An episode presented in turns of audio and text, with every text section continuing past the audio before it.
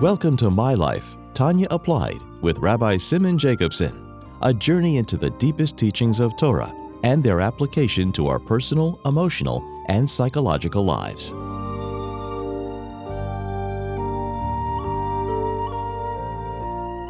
A good tavach, a good week. We continue our journey in the life changing Sefer HaTanya. This program is made possible by Rena Lights LLC, and it is an honor and memory of Rabbi Yosef Halevi Weinberg Olav Shalom, Rabbi Moshe Pinchas HaKoyen Katz Olav Shalom, Rabbi Yael HaKoyen Khan Olav Shalom. And it's also in schus and merit of Rabbi Zev Yecheskel HaKoyen and Risha Katz La'irich Yomim V'shanim Tevis for many long, healthy years. We're in the middle of chapter 9, Vedic Test of Tanya, and discussing literally in, the, in a step by step process of how of transformation, essentially.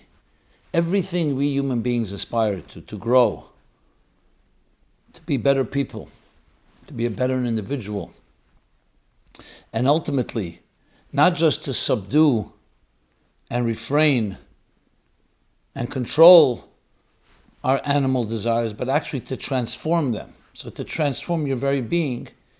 So, with this fascinating and basically simple example of a war, of a battle between two kings, the Alter Rebbe crystallizes for us the actual steps. And when you look through it, you actually see steps, step by step. We were able to enumerate eight steps. So let's just sum that up, and then we'll continue learning inside as the Alter Rebbe continues to develop this concept. But this is like the formula. So, when you have two nations, two kings at war with each other, and this is the Yetzer Tov and the Yetzer Hara, the divine soul and the animal soul, Ulom Ulom Yemats, two nations that are opposed to each other, which is the expression used when Rivka was pregnant with Yaakov and Esav. So two nations they represented, two archetypes and they battle over control. What do they want to control? They want to control the city. What is the city in the moral here? The city is you, your body, and your faculties. Where will they be focused on? What will your body and faculties focus on? Your mind, your heart. So it could be focused on self preservation, on survival, on self interest, on needs, on your own needs, selfish needs. Or they can be focused on something greater and transcendent, God, the divine, the purpose of your life. And that's essentially the battle. But like it is with a regular war, when I say regular, I mean a war in this material world, you don't just conquer a city and all its citizens and everything is fine. It takes, sta- it takes uh, stages. You can conquer and technically control the city, but not all the citizens, not all the people living there are necessarily accepting your authority. And even if you have authority, is it willingly accepting? Even if they accept it, there's always this dissidence. There's always resistance. There are those that still do not accept. And even if they do accept, is it just you're just they're just avoid you're just causing them to not attack you, or can you actually turn them into allies and friends? And this is the step by step process. In truth, if you want to think about it, it's not just in a war, in a physical war between two kings. Every time you communicate with someone and you're creating a relationship, you also have, let's say you love someone dearly and you have a very strong position, you want to persuade them. So you can force yourself upon another person, basically threaten them or impose yourself, or you can convince, you can inspire. And the goal is not just to impose your will, but to actually create the relationship. And same thing here. The goal is not just that the divine soul and the divine intentions dominate, but you want them to be loved, you want them to be accepted. So when you talk to someone in simple communication, let's say, someone goes to a city and they are interested in inspiring Jews or others to become closer to God to live up to what their destiny is. So you can do it by yelling at people, you could do it by trying to impose, or you can do it by inspiring, by in a way explaining that they themselves will say, you know what? Till now, I was opposed to this approach for whatever reason, and now I can see the merit and the value. And the same thing when we educate our children. So, bottom line is what we're discussing here is really a method, a methodology that is relevant to any type of convincing another. And now, when I say convincing, I mean convincing in a real way where it resonates with the other. So let's just spell out the stages as the Alter Rebbe himself spelled it out. So when he spoke about, first he gave the example of the two kings, and then he went back to Nefesh Elokis. And the main focus of this chapter is the Nefesh Elokis because that's the ultimate goal we want, even though there's a battle. But the objective is that the Nefesh Elokis should, should dominate, should win the battle. So like he said in the beginning of the Pedic, he said, right? Which is the two nations, and the, and the, the battles over the Irktan Zahaguf, the small city which is the body, and its limbs, its faculties, its limbs, its organs, its faculties, which are the citizens of the small city called the body. And what is the goal? That the king wants to say That's the first thing. That the battle consists kach zu both souls, the divine soul and the animal soul, from the klipa, from the other side, from the shell, which is focused on self, as opposed to the fruit, to the divine within the shell, are at battle with each other over the body and kolevarov, all the limbs, all the faculties. But it's shena, and here are the levels. And the will of the nefesh Elokis is shetehi levada hemeshalas, alov, that she alone, meaning the divine soul alone, not in partnership, she alone should be the king, the ruler, the governor, umani gose, to rule and also to govern the body and all its faculties. That too you can break into two, Meshalas and Manigosa, which we discussed. Then, V'chole Evarim Yisorin L'mashmaita. He goes further. that all the Evarim should follow and listen to, its, to the king's instructions, to the divine soul's instructions, which, as we said, is a deeper level. Not just that it ru- rules and governs, but the Evarim themselves should listen. The citizens should listen, and the mosh and the mosh and the nimshal is that the human being, and we'll soon learn the details, our mind, our emotions, your mind and your emotions should listen to what the divine soul has to say. Furthermore.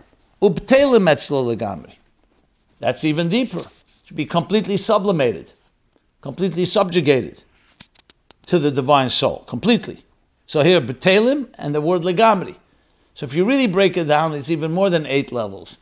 Because you could have bittel and it's not legamri. But he's saying legamri, complete.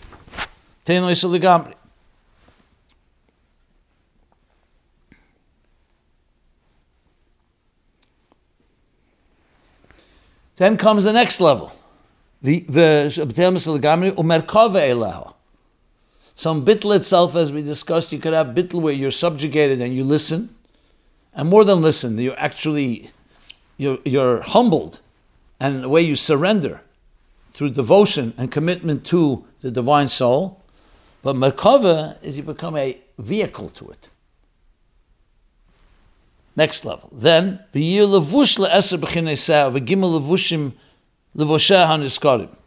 Furthermore, to become a garment, which we said is even more than a vehicle. A vehicle is an outside entity. However, its entire purpose is dedicated to serve and be a vehicle for the divine soul. It's a levush to the ten faculties and to the three garments. This is already setting the stage of what we're going to learn shortly afterwards, as the Alter Rebbe continues. And furthermore, she slap shukulim be'evri haguf,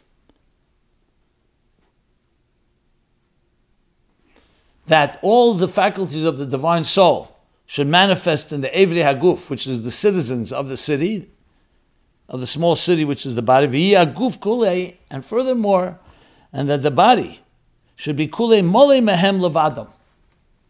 So what you see here it's no longer just an entity that initially was an enemy if it was controlled by the animal soul. but definitely was not listening to and accepting the desire and the will of the, of the divine soul. So now, not only did it accept the will, it actually now gets filled with it, becomes a vehicle, becomes a garment, to the point that it's entirely filled only with the divine intentions, the goal of the divine soul. Complete control. And finally, v'lo yavra zor, b'secham chaz b'shalom. And nothing else, no stranger, no other force enters, because you can still say, even if it's filled, but there's still room for some dissent, for some uh, for someone that still opposes the control of the divine soul. So no, lo yav b'techem chaz b'shalom. So you see here stages, literally from first just the basic when a person being, let's say right now you're sitting down to have a meal. Your animal soul tells you to indulge. Your divine soul says, no, make a blessing, think about God, think about the strength you're going to gain from the food and how you'll use it to do a mitzvah. Or, divrei reshus, l'shem shamayim. So you're eating the food for the, the sake of heaven. And there's a battle going on. Now, the battle could be won just by simply you make the blessing and you have that cognizance. So the divine soul is in control right now. But is it fully in control? Is it really something that will be lasting? Next time you eat. So that's how these levels all come into play. How deep is the divine soul affecting you? It could be just a temporary effect. It could be an effect, but it's more in a form of superimposing dominance. Or are you actually listening to it? Are you even furthermore surrendered to it and bottled and, su- and subjugated to it? To the point that you become a Merkava vehicle to what the divine soul wants. Further, a garment, to the point that all of you becomes filled only with what, what the divine goal, goals are, to the point that there's no room for a zar for any other side force. So the truth is, any one of these levels is the divine soul winning the battle. However, the question is how deep that, that, that, that victory is. Total victory is when the city is completely not just under control, but the king can also doesn't even have to watch because everything has been transformed to listen to what the divine soul has to say. And as we discussed, even though you can say not every one of us can reach this highest level, we're going to learn that at Sadi Gomer, the next chapter, Perik Yud, reaches this level. But all of us have the capacity to fight the battle and win the battle because we have a divine soul. Yes, we need to contend with the animal soul, but this is the step by step process. What's so powerful here is that it shows us that wherever you are, you don't have to win the whole battle. Even a small little victory is already a big achievement. So it's like in any situation, when you think of an enemy, someone that's uh, an, an adversary, right away it frightens us. Formidable adversary. But when you think of it in stages, that you're not asked to necessarily conquer the city overnight. Step by step, it makes it far more and easier to digest and easier to realize that it's very doable. And that's the approach we have to take whenever any challenge faces us. Think of it in a step by step process and see where you stand. Sometimes you need to begin in the early steps simply to control, control the, your animal urges. Or, like I gave the example before, in education, there needs certain type of discipline, or in communication with others, or in relationships. And then you grow from there. So if your child, you're educating your child, you see a child do something that is selfish, something that is inappropriate. So you teach your child, you're supposed to say thank you, share a toy. So in the beginning, it may be very behavioral. In the sense, you're simply telling the child and you give them an incentive the child might not fully understand that's the right thing to do. But then the process continues. You actually teach your child that this is good, and the child naturally becomes a giving person, someone that shows gratitude, kindness, and that's where the child has become more transformed to the point that they're really a channel for what they're supposed to be doing. Not just they're doing it. So it's not just a behavioral shift, but actually, actually second nature. And each of these steps can be identified. So, in truth, you could write an entire book on education, or on communication, or on relationships, or on how to influence people. By using these steps and saying step by step, your goal is to reach a point where, where like he said in the language that he used there,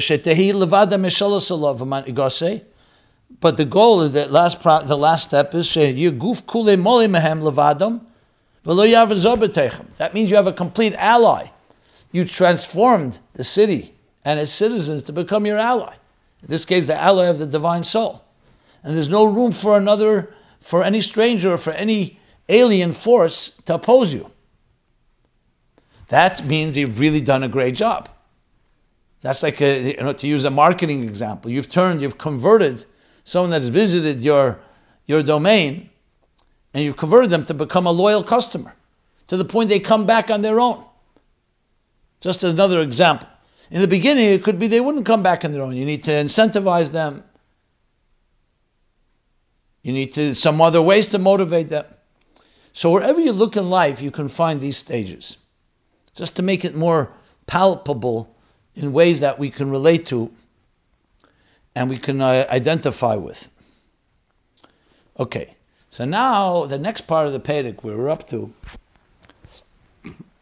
actually combines what we learned earlier in chapter Gimel and Dalad, especially we're starting with chapter chapter three in Tanya. So there, the Alter Rebbe explained, if you recall, after explaining the divine soul and its nature, the Alter Rebbe then went on to explain the faculties of the divine soul that there are ten faculties that evolve from the ten spheres. Shtalshel And those are the three cognitive, Chachma, Bina, and Das, which give birth to the Midas, the emotional. Chesed, Gvura, Teferes.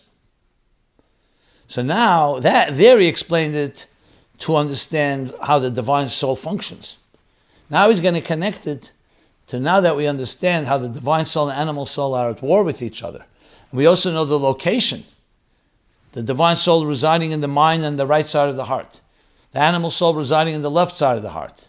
So now you can visualize an actual confrontation between the right side of the heart, the mind, and the right side of the heart with the left side of the heart.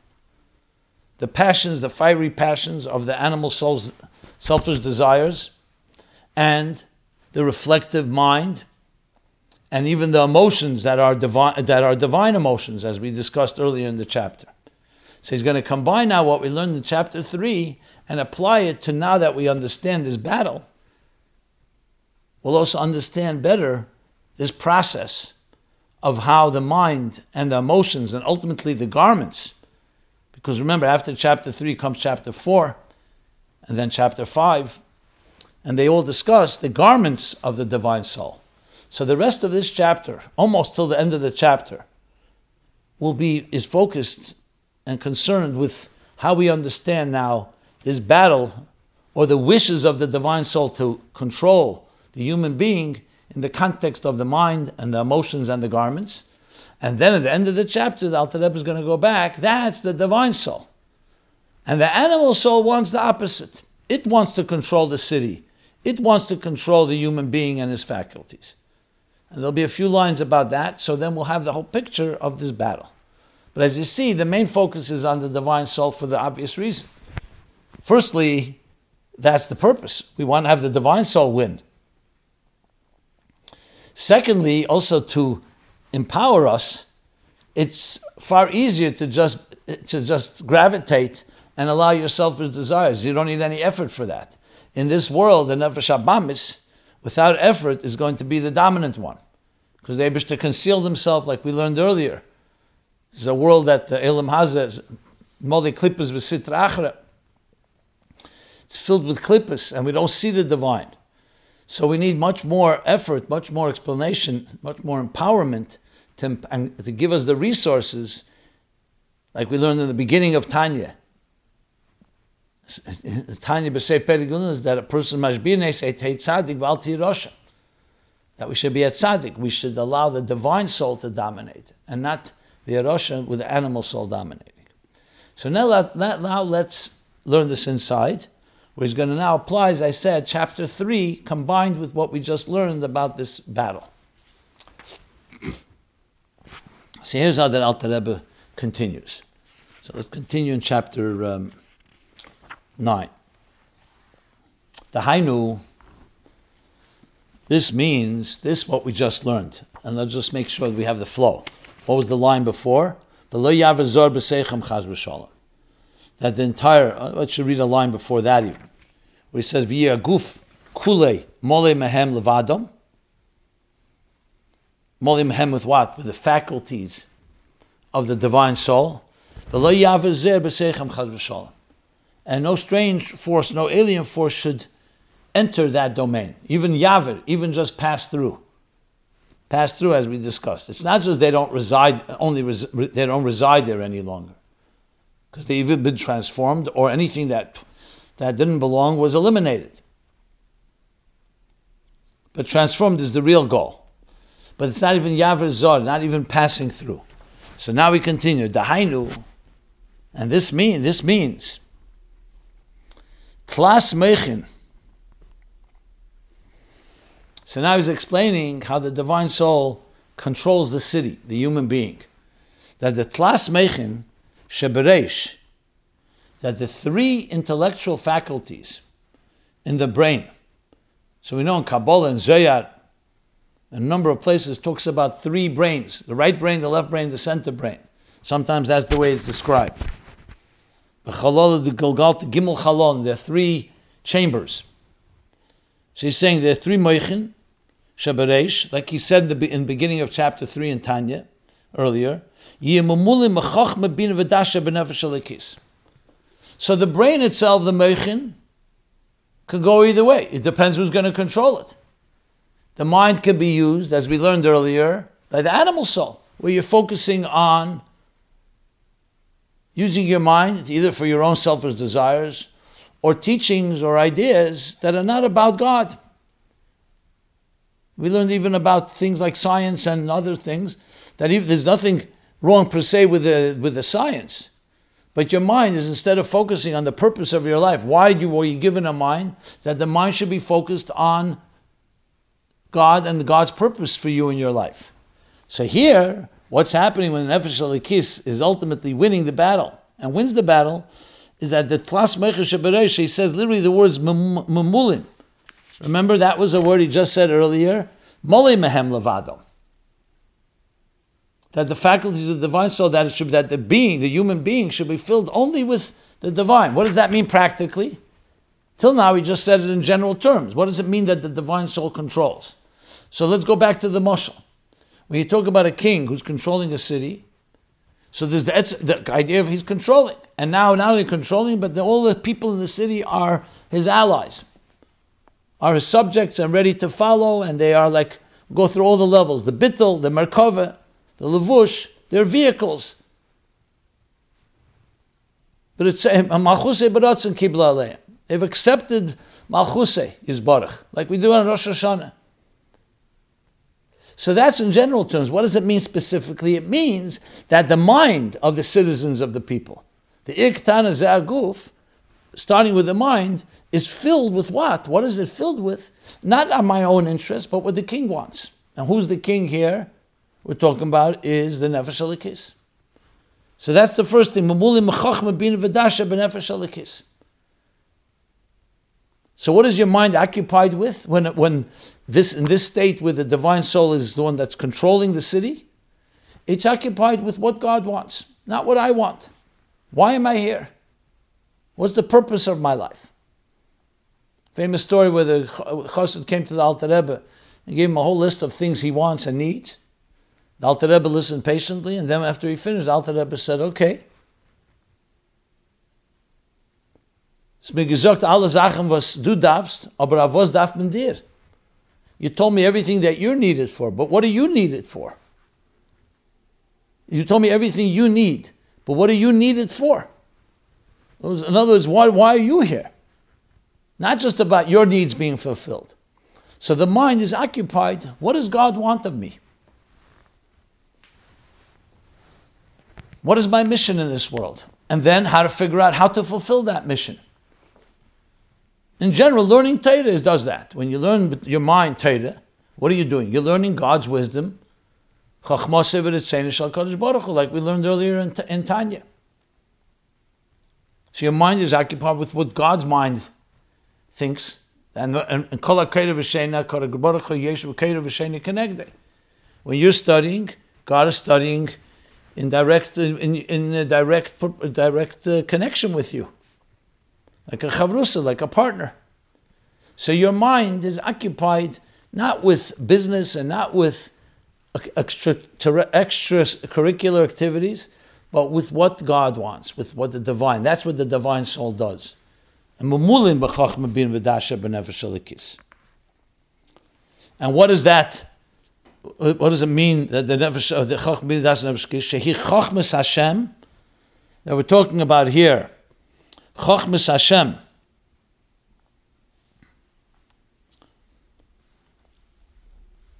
The intellectual inquiry of God, ubinose, and its understanding. That you're trying to understand the wisdom of God.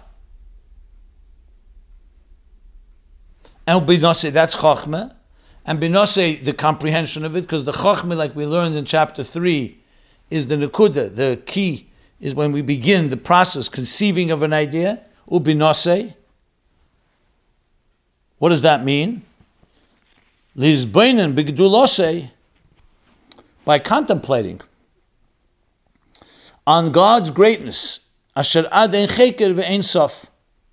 By contemplating or pondering on God's unfathomable and endless greatness.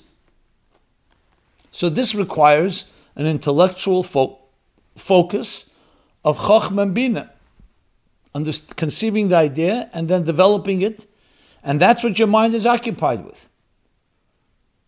And by contrast, just ask yourself, what is your mind occupied with most of the time? Not necessarily this. But that's what the divine soul wants of you. And then he continues, like he said in chapter 20, in chapter 3. Ulohelid mehen al yidei hadas.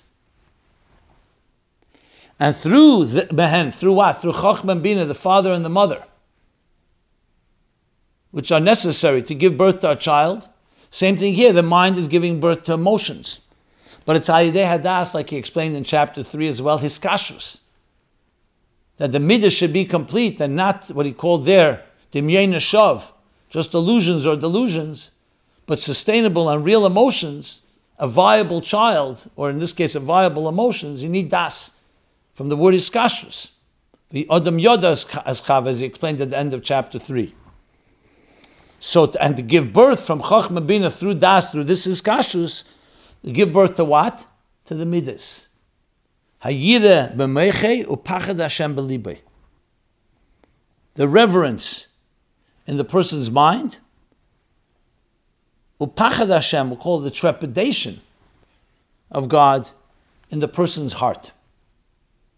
So there you have the midas. And the order is exactly as it was in chapter 3, because even though chesed comes before gvura in the, the regular order, but practically speaking, the first thing is a respect and reverence of God before you really develop a relationship, as we shall discuss as we read further. But we'll stop here.